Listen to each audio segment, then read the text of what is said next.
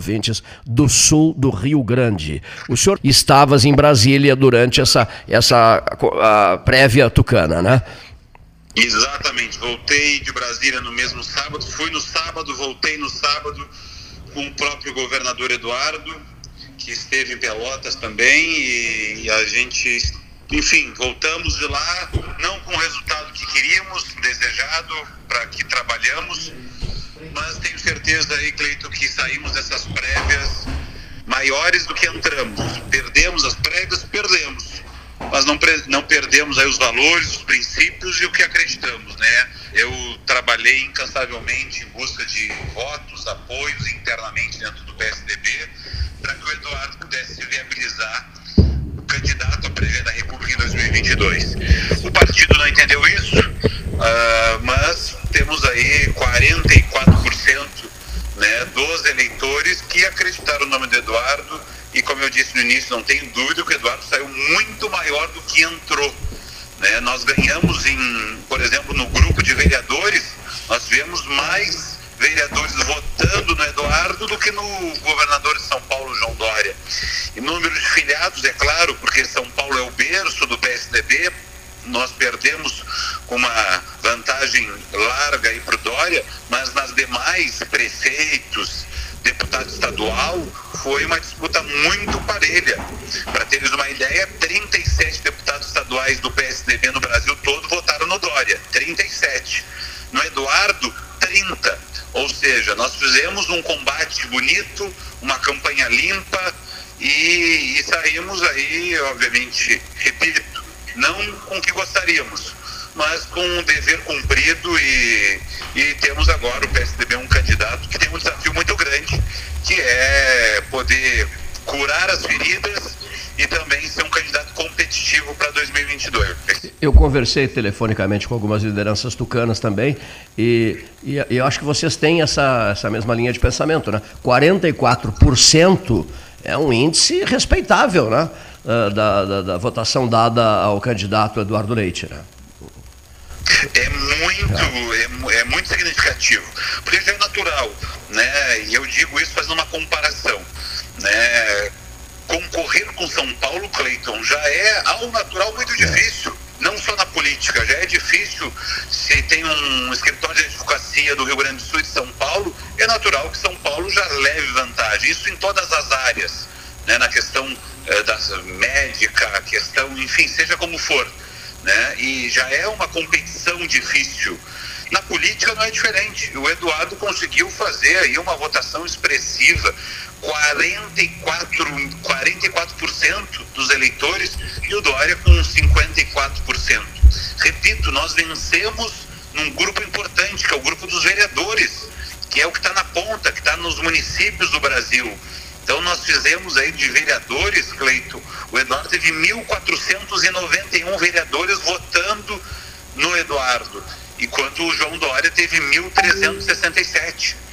Nós perdemos assim o, o grande significado é do grupo 4, que digamos é a, a, a, o grupo de elite, né, que são os governadores, vice-governadores, senadores, né, e, e que lá nós achávamos que iríamos ganhar nós fizemos 24 votos, enquanto o Dória fez 27 votos. Também a diferença, a diferença é curta, né? 24, é 27, curta, é curta. né? É interessante. É, 12, dá 13% por Dória e 11,5% para Eduardo. Vocês, Mas... vocês voltaram, voaram juntos no retorno de Brasília, Daniel? Voltamos juntos. Ele abriu o jogo, ele abriu, ele abriu o jogo com vocês no retorno ou não, contigo? Tipo assim, vou ao Senado, não vou para nada, vou reassumir o governo do Estado, vou até o último dia do meu mandato, não quero falar sobre possibilidade de reeleição no Rio Grande do Sul, não quero falar sobre a possibilidade de concorrer a uma outra. Uh, uh, enfim, o, o, o, esperar esperar para ver o que, que vai acontecer. Enfim, você, é, avaliaram isso, Daniel? Cleiton, o governador está muito tranquilo, está muito sereno, está muito é, em paz com o resultado, reconheceu a vitória do governador João Dória e já falou isso em outras vezes, várias manifestações, que não vai renunciar para ser candidato a vice, não vai renunciar o mandato de governador para ser candidato ao Senado. Então, isso eu já acompanhei algumas manifestações do governador, então vamos ter até o último dia né, do governo do estado sendo administrado pelo governador Eduardo Leite. Então, acho que agora é ver como que vai se portar todo esse momento, cenário nessa virada de ano. Agora a gente já tem nomes presidenciáveis aí, né?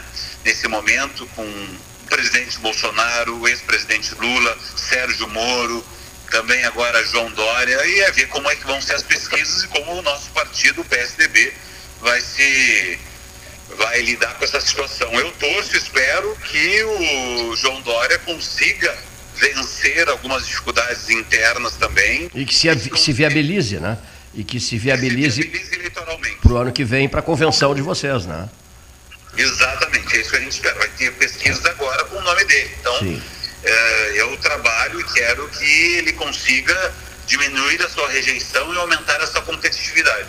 Agora, eh, no caso, eu lembro quando Sartori concorreu à reeleição, ele continuou governando, não precisa, não precisa se afastar. Confere? Ele, ele, ele era o governador do estado e concorrendo à reeleição. Quer dizer, tu vê, já que o Eduardo disse que ficará até o último dia, na 31 de dezembro de 2022, como governador do estado, eh, existe, lá se eu, não sei se existe, de repente tu tens, tens tu, tu as condições nesse momento de dizer alguma coisa aos ouvintes. Né? Passa pela tua cabeça a ideia de que o Eduardo possa, amanhã ou depois, por exigências partidárias, etc., né, conversações, eh, por não, não, não, vocês não se acertarem com determinados nomes, daqui a pouco o nome dele possa ser chamado para, por uma decisão partidária para concorrer à reeleição, deputado Daniel Treziak? Cleiton, o nome do Eduardo é, seria o melhor para o partido hum. e para o Estado também. Diante dessa gestão que ele vem fazendo hoje, inclusive dia 29 de novembro, já foi paga a primeira parcela do, do, do 13º para o funcionalismo público do Estado, o que não acontecia há muitos anos no Estado do Rio Grande do Sul. Ou seja, o Eduardo, como governador, conseguiu fazer essa gestão, pagar a folha em dia, fazer reformas importantes e fazer entregas agora para o Estado todo. Então, o nome do Eduardo, a continuidade seria muito positiva. Mas ele já deu também várias declarações no início do seu mandato, dizendo que não iria concorrer à reeleição. Justamente isso viabilizou que ele pudesse fazer essas reformas com o apoio da Assembleia Legislativa. Né? Então, acho difícil que o Eduardo mas né, o, o senhor... atrás nessa Sim. decisão. Agora, o PSDB ter candidato Sim. ao governo do Estado, ao Palácio Piratini, é natural. Todo partido político né, vai em busca daquilo que deseja, que é poder governar um estado do porte que é o nosso Rio Grande do Sul. O senhor está definitivamente convencido de que o Eduardo não concorrerá à reeleição? Olha, Cleiton, uma coisa é o desejo pessoal. Sim. Né? Eu tenho desejo e gostaria que ele fosse candidato à reeleição. Né? Já disse isso a ele, digo agora a todos os ouvintes do 13 horas, pela gestão que ele fez, está fazendo no Estado, é bom para o Rio Grande do Sul dar continuidade a esse trabalho, que já mudou muita coisa no Estado. Uma coisa é o que eu quero e é o meu desejo, outra é a vontade do próprio governador, que tem autonomia de fazer, obviamente, Sim. as suas escolhas e, e tomar as suas decisões. Eu, como amigo e como deputado federal, obviamente, tenho os meus desejos, anseios, pedidos ao governador, mas esse, obviamente, ele já deu a palavra publicamente que não será candidato à reeleição. Então, acho difícil, acho que ele deve uh, dar tempo ao tempo agora e acho que ano que vem na virada do ano, lá em março, abril, vai tomar as, as decisões corretas, né? mas o PSDB não abre mão de ter candidato ao Palácio Piratini. Perfeito. Outra coisa, uh, o governador João Dória está iniciando conversações com o Sérgio Moro né? E, e com Ciro Gomes, noticiário desta, desta madrugada. Exatamente. O, o governador João Dória já entrou em contato foi, isso foi algo positivo, assim, Cleiton, uhum. porque terminadas as prévias no último sábado, sendo divulgado o vencedor das prévias, uh, o governador de São Paulo já entrou em contato com os deputados federais, a bancada federal estava dividida, né, como eu disse para vocês, né, muitos votaram, 27 votaram entre governadores, vice-governadores, senadores, deputados federais em Dória e 24 no Eduardo. Isso mostra que a bancada federal também estava dividida. E agora o, o, desafio é juntar o partido primeiro, internamente, para que a gente possa estar juntos. Depois, em busca dessas conversas com outros nomes, seja Sérgio Moro, Ciro Gomes. E esse é um trabalho que deve ser feito aí pela, pela é, campanha de João Dória, pela equipe que ele vai reunir. Já está falando de uma equipe econômica, de apresentar em breve alguns nomes. Então a gente também está nessa expectativa. Amanhã eu já estou em Brasília Amanhã eu já retorno a Brasília e certamente essa semana, amanhã ou quarta-feira, teremos reuniões lá para que o partido possa sair fortalecido no sentido de, de união, Sim. de estabilidade, que o PSDB possa seus tempos né, de glória quando teve Fernando Henrique na presidência, para que a gente possa mostrar um projeto para o Brasil que consiga contemplar a todos. Mas seja o... a questão econômica, ah. também cuidando da inclusão social. Mas, mas o Dória, não, no caso, não fará concessões, digamos, porque ele já chegou a falar nisso há mais tempo, de ser o, o, candidato, cabeça de chapa, né? Eu acho que ele não abriria mão disso, né, a partir de agora. Eu acho que o fato de ter vencido prévias, né, o próprio PSDB tem que ser protagonista, tem tamanho para isso, é um partido grande, já tivemos presidente da República, então acho que o PSDB vai, deve liderar esse processo, mas é claro, acima dos interesses de um partido político estão os interesses do Brasil. A gente tem que romper essa bolha que a gente vive hoje, onde as pessoas ou são Bolsonaro ou são Lula. É muito mais, nós somos muito maiores do que isso. E o PSDB tem que ter maturidade para entender isso. Se não tivermos um candidato, que no caso é João Dória, competitivo para vencer as eleições, nós temos que ter esse entendimento diferente do que fizemos em 2018, que tínhamos um bom candidato, uma boa candidata a vice, que era a senadora Ana Amélia Lemos, e que tivemos um resultado uh, pífio, pífio né, chega é. a 4% dos votos nacionalmente o, o grande líder Geraldo Alckmin em São Paulo, no plano nacional complica, né? É, Daniel, uma, uma, pergunta interessante que me pediram para fazer aqui por mensagem pelo 981-14-8808. Quem é o candidato, digamos assim, é, que o governador gostaria de ver é, concorrendo ao governo do Rio Grande do Sul? Uma pessoa que, que o governador é, se entusiasma com o seu perfil político para, para, a, eleição, para a eleição do ano que vem? Então, tem bons nomes ah. do PSDB, inclusive um processo natural de sucessão seria o próprio vice-governador filiado ao PSDB, delegado Ranolfo, que, óbvio, que estava em Brasília também, assim como estava também o vice-governador do estado de São Paulo, Rodrigo Garcia, acompanhando o governador João Dória, que é, ao natural, o candidato à sucessão lá em São Paulo.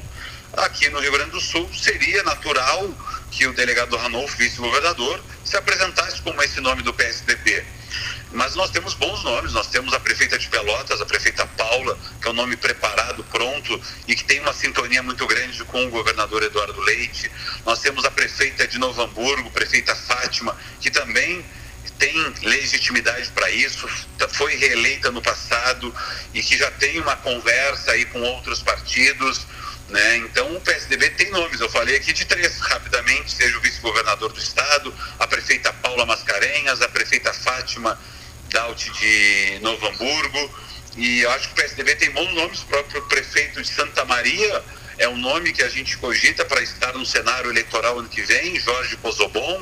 Então o PSDB tem bons quadros no estado do Rio Grande do Sul. O governador Eduardo Leite começa agora, junto com a nossa executiva estadual, trabalhar um nome que possa fazer a sucessão dele no ano que vem na campanha eleitoral. Sem a necessidade. Não abrir mão de ser candidato, de ter candidato ao Palácio Piratini. Perfeito. A minha pergunta seguinte seria essa: é, sem precisar especular e avaliar nomes simpáticos em siglas é, outras, como, por exemplo, o de Gabriel Souza no MDB. O presidente da Assembleia Legislativa, o deputado Gabriel, tem uma, uma parceria muito boa com o PSDB, com o governador Eduardo Leite eu admiro o trabalho do deputado Gabriel Souza, mas tem uma outra sigla. Né, representa um outro projeto, que é um projeto que está alinhado com o nosso projeto. Agora, eh, se falava no nome do, do, seja do deputado Gabriel Souza, seja do meu colega, deputado federal Alceu Moreira, também do MDB, e isso estava muito relacionado às prévias e ao resultado dessas prévias do PSDB.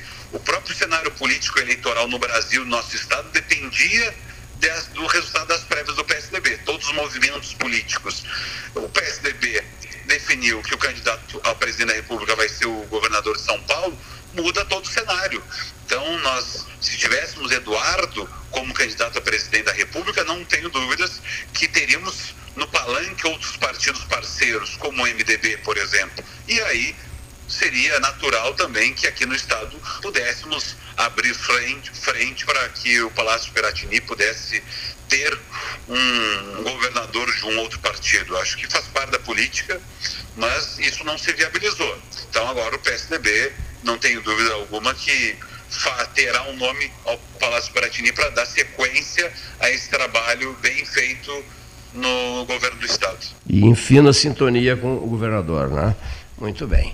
Eu quero. A temperatura. Bom, não, não estás em Brasília, estarás amanhã em Brasília. A temperatura daqui 25 graus, um dia abafadíssimo, né? uma segunda-feira, largada a 13 horas da semana, com o deputado Daniel Trezessiak conversando conosco e falando sobre, evidentemente, a convenção tucana realizada. Última pergunta, Daniel. É, no sábado eu recebi um telefonema do Carlos Francisco Sica Diniz. Cleiton, 6 mil já votaram, tá, tá, a, a, a prévia está tá, tá acontecendo. Não houve uma divulgação muito forte pela imprensa de que ela seria realizada no sábado. Né? Pegou muita gente, eh, pegou a maioria de surpresa, concordas? Muita gente. Ah. Eu mesmo tinha voltado de Brasília na quinta-feira, depois da, da semana lá na Câmara dos Deputados, e retornei no sábado de madrugada para poder estar lá acompanhando toda essa movimentação e, e toda essa, e, essa situação das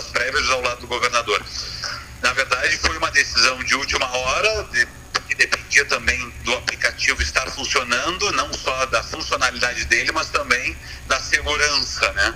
Então foi uma semana muito turbulenta, uma semana tensa para todos nós, porque a votação foi interrompida no domingo e se levou aí até a sexta-feira para tomar as definições que as prévias estariam voltando no sábado.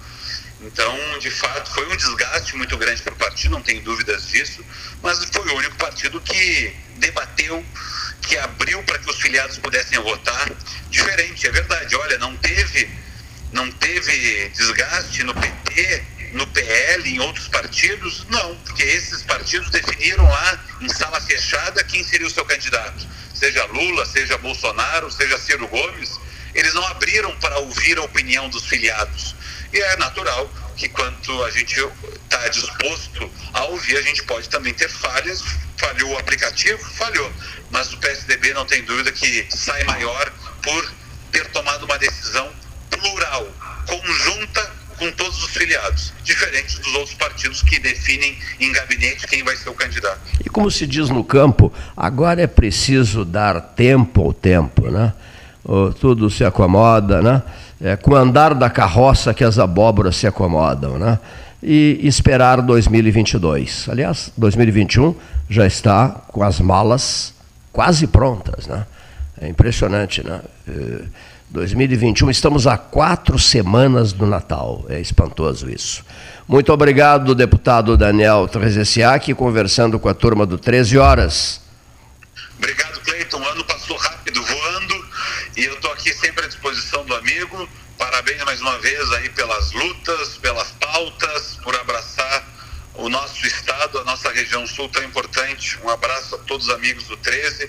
Sigo à disposição no que for necessário para a gente seguir firme aí nas, nesse combate bom, diário, nas boas pautas para a nossa Zona Sul. Grande abraço, Cleiton. Parabéns Gra mais uma vez. Grato, um abraço e boa jornada em Brasília deputado Daniel Trezessiak conversando com a turma do 13 aqui no Salão Amarelo do Palácio do Comércio.